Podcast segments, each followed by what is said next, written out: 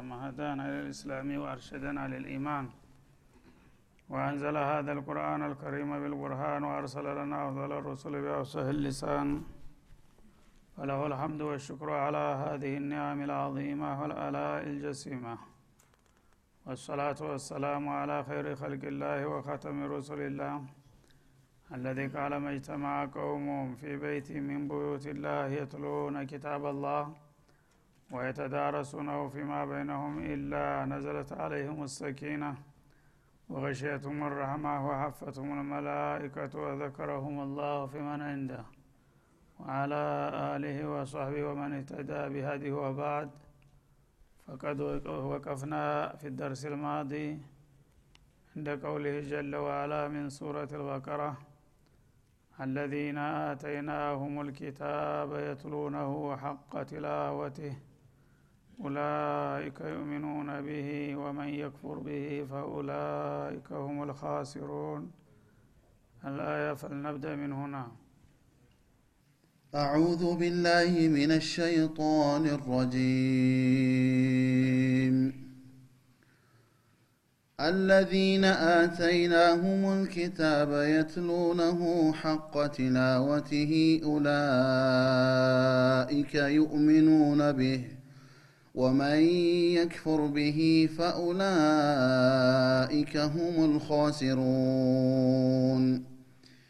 يا بني إسرائيل اذكروا نعمتي التي أنعمت عليكم.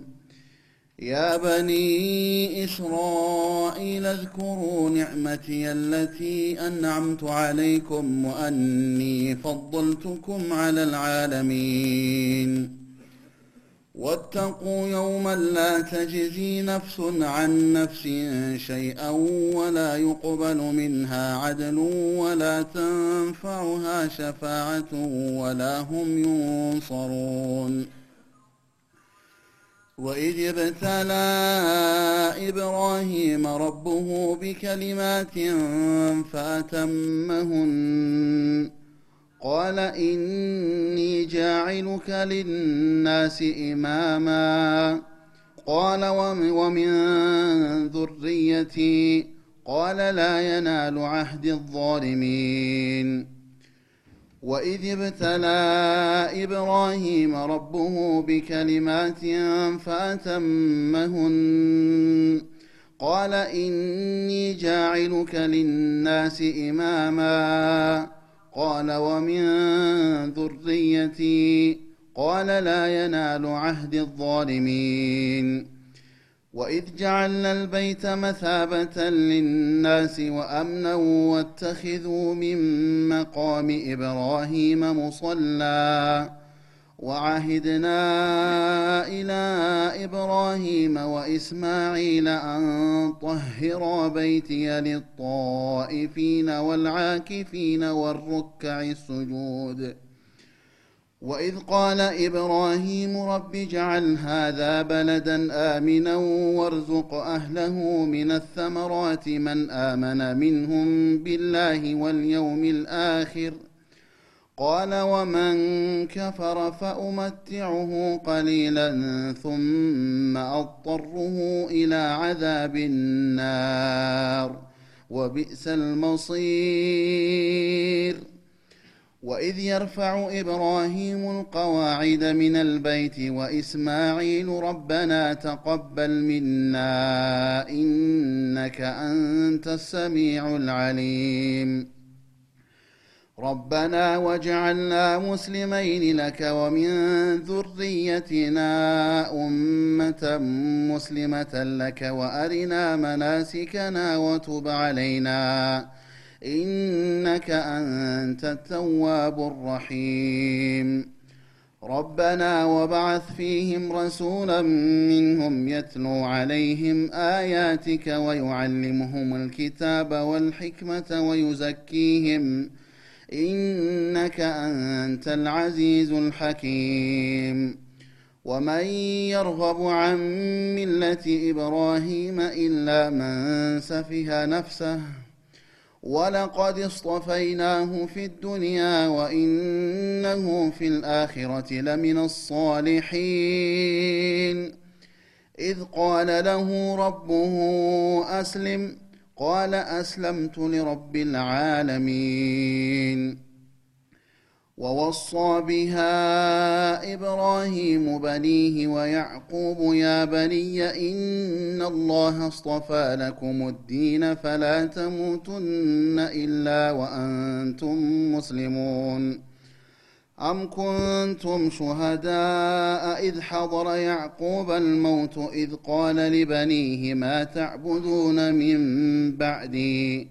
قالوا نعبد إلهك وإله آبائك إبراهيم وإسماعيل وإسحاق إلها واحدا ونحن له مسلمون. تلك أمة قد خلت لها ما كسبت ولكم ما كسبتم ولا تسألون عما كانوا يعملون. أعوذ بالله السميع العليم من الشيطان الرجيم.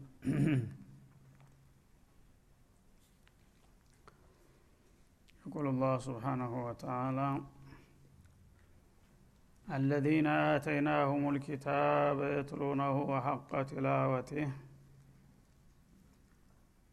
እነዚያ ቀደም ሲል ኪታብ ያደልናቸውና ያንንም የተላከላቸውን መመሪያ በአግባቡ የሚያነቡ የሆኑት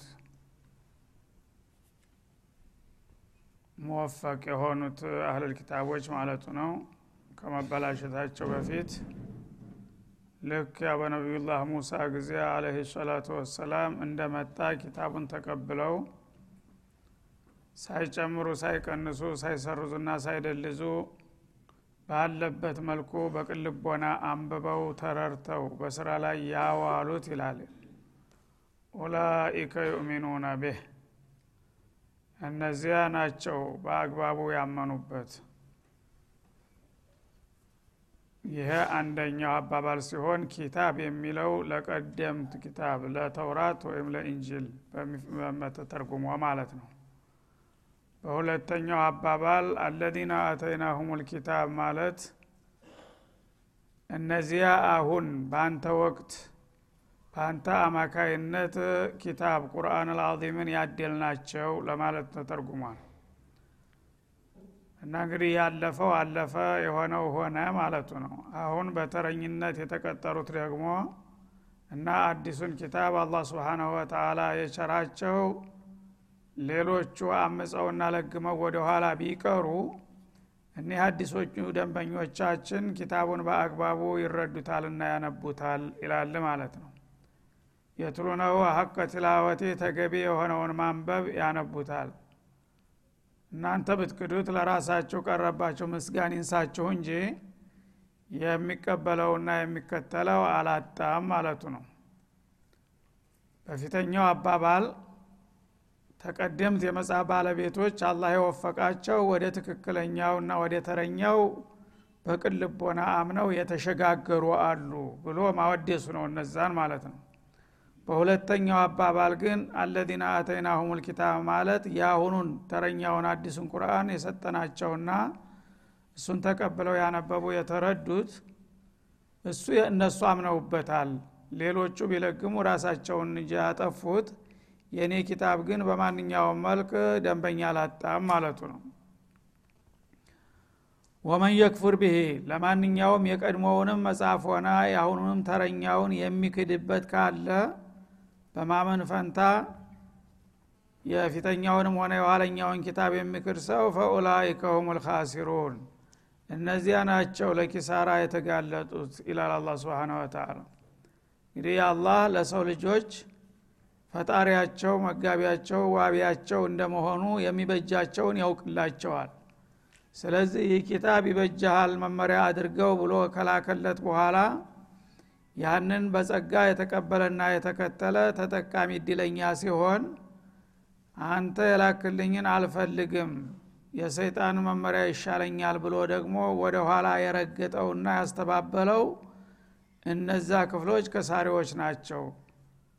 ምክንያቱም አላህ ስብሓናሁ ወተላ የነገራቸውንና የመከራቸውን ትተው ከጥላታቸው ከሰይጣን ጋር ወግነዋልና ከእሱ ጋር የወገነ ደግሞ ለኪሳራ መጋለጡ የማይቀር ነው ሲል ያስጠነቅቃል ማለት ነው። ስለዚህ በዚህ ምድር ላይ ያሉ አማራጮች ሁለት ናቸው። ወይ ከጌታ ከረህማን የመጣውን መመሪያ መቀበልና መከተል አለያም ደግሞ ከሰይጣን ጋር ማበር ይሆናል ማለት ነው። ይህንን የወቁና የሰው ልጆች ምርጫቸውን አስተካክለው የሚበጃቸውን ይምረጡ እንጂ ሶስተኛ አማራጭ የለም። መሀል ሰፋሪ ማለት ነው? ወየ ረህማን ወየ ሰይጣን ተከታይ ነው የሚሆነው በምድር ላይ ያለ ሰው ሁሉ። የአላህን ፍቃድ ያልተቀበለ ሁሉ ወደደም ጠላም እሱ ለራሱ የፈለገውን ስም ቢሰጥም የሰይጣን መንገድ ተከታይ ነው እና ለኪሳራ የተጋለጸ ነው እያለ ነው ማለት ነው። እና ይህን እንግዲህ ትናንትም የነበሩት ዛሬም ያሉት ነገም የሚመጡት እድላቸው የሚወሰነው በዚህ መልክ ነው የጌታቸውን ጥሪ ተቀብለው ነቢዩ ጋር ተባብረው ቀናውን መንገድ የሚከተሉት አሉ። እነዚህ ናጅሖች ሙፍሊሖች እድለኞች ይሆናሉ። ከዛ ባሻገር ግን የተለያየ ስምና መልክም ቢኖራቸው የጌታን መመሪያ ያልተቀበሉ ሁሉ ጠፊዎች ናቸው እያለ ነው አላህ ውሳኔውን ያስተላለፈው ማለት ነው ያ በኒ እስራኤል በመሆኑም እናንተ የቀድሞው የደጉ ወዳጀ ልጆች ሆይ ይላል የያዕቁብ ዘሮች ማለቱ ነው።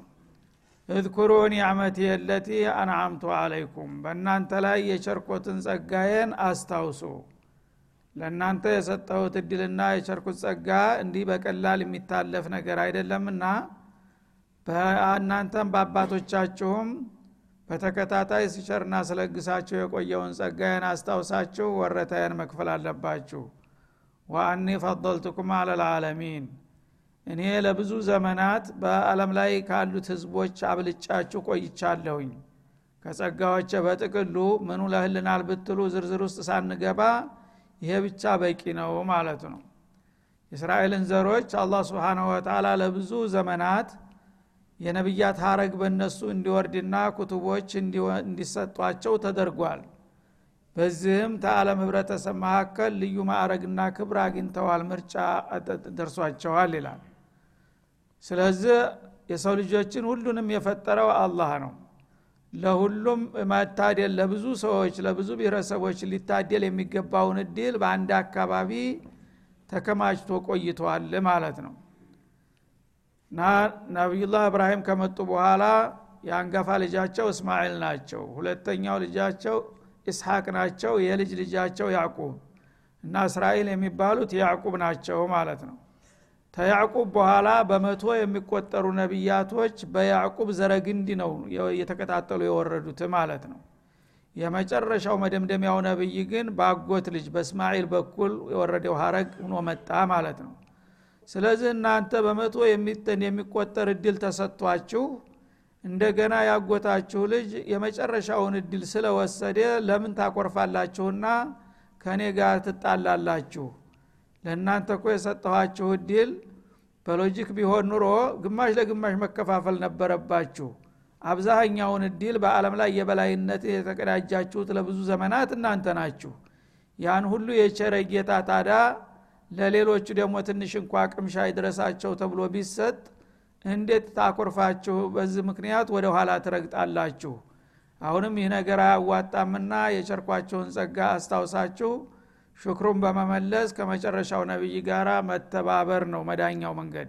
እምቢ ካላችሁ ግን ፈኡላይከ ሁም ልካሲሩን የሚለው ይጠብቃችኋል በማለት ያስጠነቅቃል። እና የብዙ ነቢያት ባለቤት የብዙ ክቱቦች ባለቤት እንዲሁም ለብዙ ዘመናት የአላህ ወዳጅ አማኞችና ታማኞች ሁናችሁ እንደ መቆየታችሁ አሁንም ያው መንገድ ነውና የሚያዋጣችሁ በዛው ብትቀጥሉ ይሻላል ሲል ማስጠንቀቂያ ይሰጣል ማለት ነው። እምቢ ካላችሁ ግን የወትሮዎቹም ከሃዲዎች ካሲር የሆኑት በአመፃቸው ነውና እናንተም በመጨረሻም ቢሆን ወደ ኪሳራው አለም መሄዳችሁ እንደማይቀር ነው ይላል ማለት ነው። ወተቁ ስለዚህ ይህንን ማስጠንቀቂያ የማትቀበሉና የማትጠነቀቁ ከሆናችሁ አንድ ከባድ ነገር ነው ላስጠነቅቅና ላሳውቃችሁ የምሻው። ተጠንቀቁ። የውመን በጣም አደገኛና ከባድ የሆነ ቀን አለ ፊት ለፊታችሁ። የውመን አዚመን ሃኢመን ላ ዩቀደሩ ቀድሩሁ ይባላል። የማይለካ አሳር መከራው ከዚህ ወዲህ እስከዚህ የሚባል ነገር ሳይሆን ከባድ መከራ ያዘለ ቀን አለ ፊት ለፊታችሁ ይላል። የውመልቅያማን ነው። ላ ተጅዚ ነፍሱን አን ነፍሲን። በዛ አሳረኛ ቀን አንዲት ነፍስ ከሌላዋ ነፍስ ልትከላከል የማትችልበት እለት ነው ይላል። በዱንያ ላይ የፈለገው አሳር መከራ ቢፈጠር ሰዎች ይተባበራሉ። ባለ አቅማቸው ዘመድ ወዳጅ ይረባረባል ሊረዳህ ማለት ነው። ያኛው ከባዱ ቀን ሲመጣ ግን የውመልቅያማ ሁሉም ሰው ነፍሲ ነፍሲ ከማለት በስተቀር ወላጅም ልጁን ባልም ሚስቱን ማንም የሚያስታውስ ነገር የለም። ሊኩል ምርእ ሚንሁም የውመኢድን ሸእኑ ዩግኒህ እንደሚለው በሌላው ቦታ ሁሉም ሰው ለራሱ ተበቂ በላይ አሳር መከራ ከቦታል። ስለዚህ ወዴት እንዴት ላምልጥ ብሎ ከመጨነቅ በስተቀር የፈለገው ሮሮ ደግ ሰው ቢባል በቂያማ ቀን እገሌ ምን ደርሶ ይሆን ብሎ የሚያስታውስህን የለ እንኳ ሊረዳህ ቀርቶ ማለት ነው። ያን አሳረኛ ቀን ለመዳና ለማምለጥ አሁን ጠንቀቅ ማለት ይበጃል። ይህን ያለበት ምንድን ነው የቀድሞ አባቶቻችን የአላህ ወዳጆች ናቸውና አላህ እንኳ ቢቆጣ እነሱ ይዘውን ያልፋሉ ኬላ በማለት ይመኩ ነበርና ያ ነገር አያዋጣም በዛች ቀን እንደዚህ ቀልድ የለም። ሁሉም ሰው ለራሴ እንዴት ልውጣ ብሎ ነው እንጂ የሚጨነቀው። የፈለገው ቅርብ ዘመድ ወዳጁን እንኳን ሊረዳው የማይችልበት አሳረኛ ቀን ነው ይላል ማለት ነው በዱንያ የፈለገው ችግር ቢፈጠር ሰው ባለው አቅሙ ይተባበራል ማለት ነው እኔ እያለሁኝ በማለት አስፈላጊውን ሁሉ ድጋፍ ይሰጠሃል በአኸራ ግን በዱንያ የሚመጣው ነገር ምንድን ነው ግፋ ቢል ሞት ነው የሚመጣው። ሞት ደግሞ አይቀርም ሁሉም ሰው ያውቃል። እና ይህን ነገር ከማየት ወገኖች የሚጠቁ እኔ መሞት አለብኝ ይላል የመጨረሻዋ። እሷ ናት የምትፈራው እሷን ይደፍራታል ማለት ነው። እዛኛው አለም ላይ ግን የሚመጣው ምንድን ነው ጀሃነም ነው። ጀሃነም ደግሞ ለደቂቃ ለሰዓት ለቀን ለአመት ሳይሆን መላይነ ሲኒን የማያልቅ ነገር ነው ማለት ነው። እዛ ነገር ላይ ለመግባት ማን ነው የሚደፍረው እና ከዛ ለመዳን ለራሱ መጨነቅ ብቻ እንጂ እገሌን ልርዳው የሚለው ቀድሞውንም በሀሳቡ አይመጣም። እንኳን ገቢራዊ ሊያደርገው ይላል አላ ስብን ወተላ ወላ ዩቅበሉ ሚንሃ ነፍስን አን ነፍሲን ሸአ። አንዷ ነፍስ ከሌላዋ ነፍስ ጥብቅና ልትቆም ድጋፍ እርዳታ ልትሰጥ አትችልም። ሸይአን ማለት ሸይአማ ቅንጣት እርዳታ ሊሰጥ አይችልም የሀሳብ እንኳን አይዞ በርታ ብሎ እንኳን ይችን ቃል ሊናገር የሚችል የለም በዛ ኬላ ላይ ማለት ነው። ወላ ዩቅበሉ ሚንሃ አድል። እንደገናም ከማንኛውም ነፍስ ደግሞ አድል ቤዛ ተቀባይነት አይኖረውም ክፍያ ማለት ነው። እዚህ ዱኒያ ላይ የሆነ ችግር ካጋጠመ ዘመድ ወዳጅ ተደረሰልህና ከረዳ መልካም ካልሆነ ደግሞ ዳጎስ ያለ ገንዘብ ካለ ይህን ያህል ከፍላለሁ ጋሽ ብትለው ሊለቅህ ይችላል ማለት ነው እዛ እንደዚህ አይነት ነገር የለም። በገንዘብ ድርድር አይኖርም። ገንዘቡም የለም ቢኖርም ተቀባይ አያገኝም ነው የሚለው አላ ስብን ወተላ ወላ ተንፈውሃ ሸፋ እንደገና ደግሞ የሽማግሌዎች ሽምግልናም አታገለግልም። እዚህም አሁንም ሌላው አማራጭ ችግር ሲፈጠር የአገር ሽማግሌዎች ተቸጋሪ ናቸው። ባካችሁ እንደዚህ ሁኛለሁ ከገሌ ተጣልቻለሁና አንድ በሉኝ ትላለህ ሂዶ ሽማግሌ ወድቆ ተነስቶ መፍትሄ ያመጣል ማለት ነው። እንደዛ ቀልድ የለም በዛ ቦታ ይላል። እኔ አንድ ጊዜ መሆን ያለለበትን ጥፋት ፈጽሞ የተገኘን ሰው ተከሰስኩት። የፈለገው ታላቅ ተብሎ እኔ ጋር መጥቶ ሊጠይቅልህ አይችልም። ምክንያቱም ጥያቄ በጌታ ፍቃድ ነው የሚመደበው ማለት ነው። አንዱ ተነስቶ አንተ ስለመለመልከው ወይም እሱ ስላሳዘንከው እስቲ እጀን ሊጠይቅለት የሚል የለም ለምን ጌታ ሸፋአን ለማን እንዴት እንደሚሰጥ ያቃሉና ወዳጆቹ? ትርዋ አይሉ መን ዘለዚ የሽፈው ዒንደሁ ኢላ ቢኢዝኒህ እንዳለው ማለት ነው። ሸፋ የሚባለው ነገር እዚህ ዱንያ ላይ ሻፊዑ ወይም ሙሸፋዕ ለሁ ናቸው የሚመርጡት ማለት ነው። አንድ ጥፋት ካጋጠመህና ከአንድ ወገን ጋር ከተጋጨህ ያንን የተቀየመህን አካል ለማስረዳት አንተ ባካችሁ እርዱኝ እንደዚህ አይነት ችግር ተፈጥሮብኛል ብለ ሽማግሌዎችን ራስህ ትመርጣቸዋለህ ማለት ነው።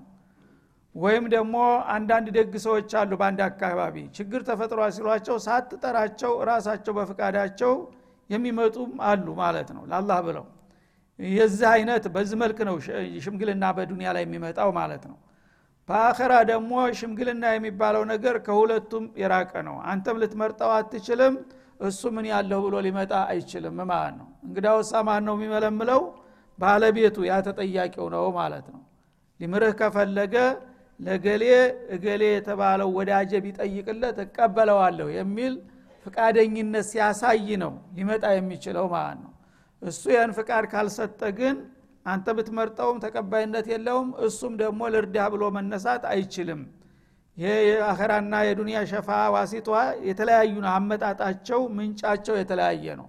ሰዎች ግን ብዙ ጊዜ የሚያውቁት በዱንያ ላይ እንደሚሰራው ይመስላቸውና አንድ ደህና የስመ የሆነ አባት ካለ ወይም አጎት ካለ ወይም ሼክ ሙሪድ ከሆንክ በቃ እነገሌ ያሉኝ እያልክ ትመካለህ። አንተ መለመልከው ማለት ነው። እዛ ግን እንዲህ አይነት ነገር የለም። የፈለገው ትልቅ ይሆን መዳቢው አላህ ነው። አላህ እገሌን ለገሌ ይጠይቅለት ብሎ ፍቃድ ሲሰጥ ብቻ እንጂ አንተ ስለመለመልከውና ወይም እሱ እገሌ ወዳጀ ነው ከዳሜ ነው ብሎ ሊጠይቅ የሚችልበት ሁኔታ የለም። እና ትልቁ ስተት የሚፈጠረው እዚህ ላይ ነው። አላህ ስብንሁ ወተላ ያለኔ ፍቃድ ማንም ሊጠይቀኝ አይችልም ነው የሚለው ማለት ነው እና ወላ ተንፈዋ ሸፋ ማለት የሽማግሌዎች ሽምግልና ማንኛዋንም ነፍስ አይጠቅማትም። ለምን? ሽምግልናው ራሱ ፍቃድ ያልተሰጠውምና ማለት ነው። ከባለቤቱ አልተጋበዘም። ያንን ፍቃድ ካላገኘ ሊሸመግልህ እንኳ ቢፈልግ አይሳካለትም ማለት ነው። ወላ ሁም ዩንሶሩን። እንዲሁም እነዚህ ተከሳሾች በራሳቸውም ሆነ በሌላ ወገን አይረዱም ይላል አራቱን ነገሮች ሁሉ ዘጋ ማለት ነው። በዚህ በዱንያ ላይ ማንኛውም ችግር ከተፈጠረ አሳሳቢ ነገር ከተከሰተ ያን ነገር ለመፍታት አሁን በተጠቀሱት ዘዴዎች ነው የምትጠቀመው ማለት ነው። አንደኛ እንግዲህ አራቶቹን ነጥቦች በደንብ እንረዳቸው ማለት ነው። በዱንያ ላይ የፈለገው ችግር ከተፈጠረ አሁን የተጠቀሱት አራት መፍትሄዎች በዚህ ሊጠቀም ይችላል ማንኛውም ሰው ማለት ነው አንደኛ ነፍሱን ሊነፍስ አንዲት ነፍስ ለሌላ ነፍስ። አባትህ አለ እናትህ አለች ወንድሞች አሉ አጎት አክስቶች አሉ። እገሌ ቤተሰብ አባል ችግር አጋጠመው ከተባለ በሙሉ ይመጣሉ ባላቅማቸው ሊተባበሩ ማለት ነው። ወይም ደግሞ ባለስልጣናት ወገን ካለ እሱም አለሁልህ አይዞህ ይልሃል ማለት ነው። ተዛ ቀጥሎ ደግሞ አድል ይመጣል ገንዘብ ነው ጣልቃ የሚገባው ማለት ነው። እነዚህ ሁሉ መፍት ሊያመጡ የማይችሉ ከሆነና ጥሩ ገንዘብ ካለህ በዛ በገንዘብ ከነፍሴ በላይ ብለህ መላይንም ልትከፍል ትችላለህ ማለት ነው። ተዛ ቀጥሎ ካልተሳካ ደግሞ ሸፋ የሚባለው አለ። ሰው ለገንዘብ የማይበገር ኃይለኛ ጥላት ያገጥመሃል ወይም እሱ የሞላለት የደላው ገንዘብ ሞልቶታል ያንተን ይንቀዋል ማለት ነው። መበቀል አለብኝ ብቻ ብሎ ይነሳል ያነ ደግሞ እሱ በሚያከብራቸው ታላላቅ ሰዎች ስትሄድበት እንደገና ምን አረጋለሁኝ ለእናንተ ብዬ ብሎ እጅ ሰጣል ማለት ነው። ይህ ነው። ሌላው እነዚህ ሁሉ መፍትሄዎች አልቀበልም ካለ ምን ይሆናል? አንተ ያለ የሌለ ኃይልህን አስተባብረህ እንግዲህ ሞት አልቀረ ይዤ መጥፋት አለብኝ ሳይቀድመ ይልቅ ደም በሚለው ልትበቀለው ትችላለ ማለት ነው። ጉልበቱ ካለህ። ይህም የለም እና አላህን ላታጠቃው ትችላለህ? እንዴት አድርገህ? እነዚህ ሁሉ ነገሮች ቦታ የላቸውምና ምን ይሆናል አማራጩ? ወደ ጃሃንም መላክ ይሆናል ማለት ነው። ስለዚህ እነዚህ ነገሮች ሁሉ ዋጋ ቢስ ተመሆናቸውና ለከፋ ችግር ከመጋለጥህ በፊት አሁን አቅምህን አውቀህ ተጠንቀቅ። ጌታ ያለህና የመከረህን ተቀበልና ተከተል ይለናል። ይሄ ለሁላችንም ነው እንግዲህ ለአንተም ለእኔም ለእሷም ለሱም ነው ማለት ነው ይህን አላህ ስብሓን ወተላ ግልጽ አድርጓል። ማንም ገላጋይ አያድንህም የትም አትጠፋም ሩጠህም አታመልጥም። ይህን ጊዜ አደብ ብትይዝና አቅምህን ብታውቅ በእኔ ፍቃድ ብትመራ ይሻልሃል እያለ ነው ማለት ነው። እና ይህንን እንግዲህ ለበኒ እስራኤሎች ነው እንደ መነሻ። የወትሮ ወዳጆች እናንተ ውለታያን ሁሉ በልታችሁ ሁሉን ነገር ረስታችሁ ሰይጣን ጋር የምትሰለፉ ከሆናችሁ እኔ ደግሞ እናንተን ለመቅጣት ዱላዬን ሳነሳ ማንም የሚያስጥላችሁ የለም። ወላ ኢብራሂም ወላ ኢስሐቅ ያዕቁብ የእስማኤል ልጅ ነኝ ብትል ማንም አያድንህም። እነሱ እኮ የኔ ወዳጅ የሆኑት የኔም ክብር ስለሚጠብቁና የኔም መብት ስለሚያስከብሩ ነው። የኔን ጥላት ማጣልቃ ገብተው መቀጣት የለበትም የሚሉ ከሆነ እነሱ ራሳቸው ወንጀለኛ ይሆናሉና ተጠንቀቅ ማንም አያድንህም ይላል ማለት ነው እንግዲህ በዛ ደረጃ ያሉትን ሰዎች እንደዚህ ብሎ ሲያስጠነቅቅ የኔና ያንተ ቢጤ ደግሞ ምንም የሌለን በምን ልንመካ እንችላለንና ከወዲሁ መዳኛና ማምለጫው አደብ መግዛትና በጌታ ፍቃድ መመራት ነው ማለት ነው هذا وصلى الله وسلم على النبي وإلى اللقاء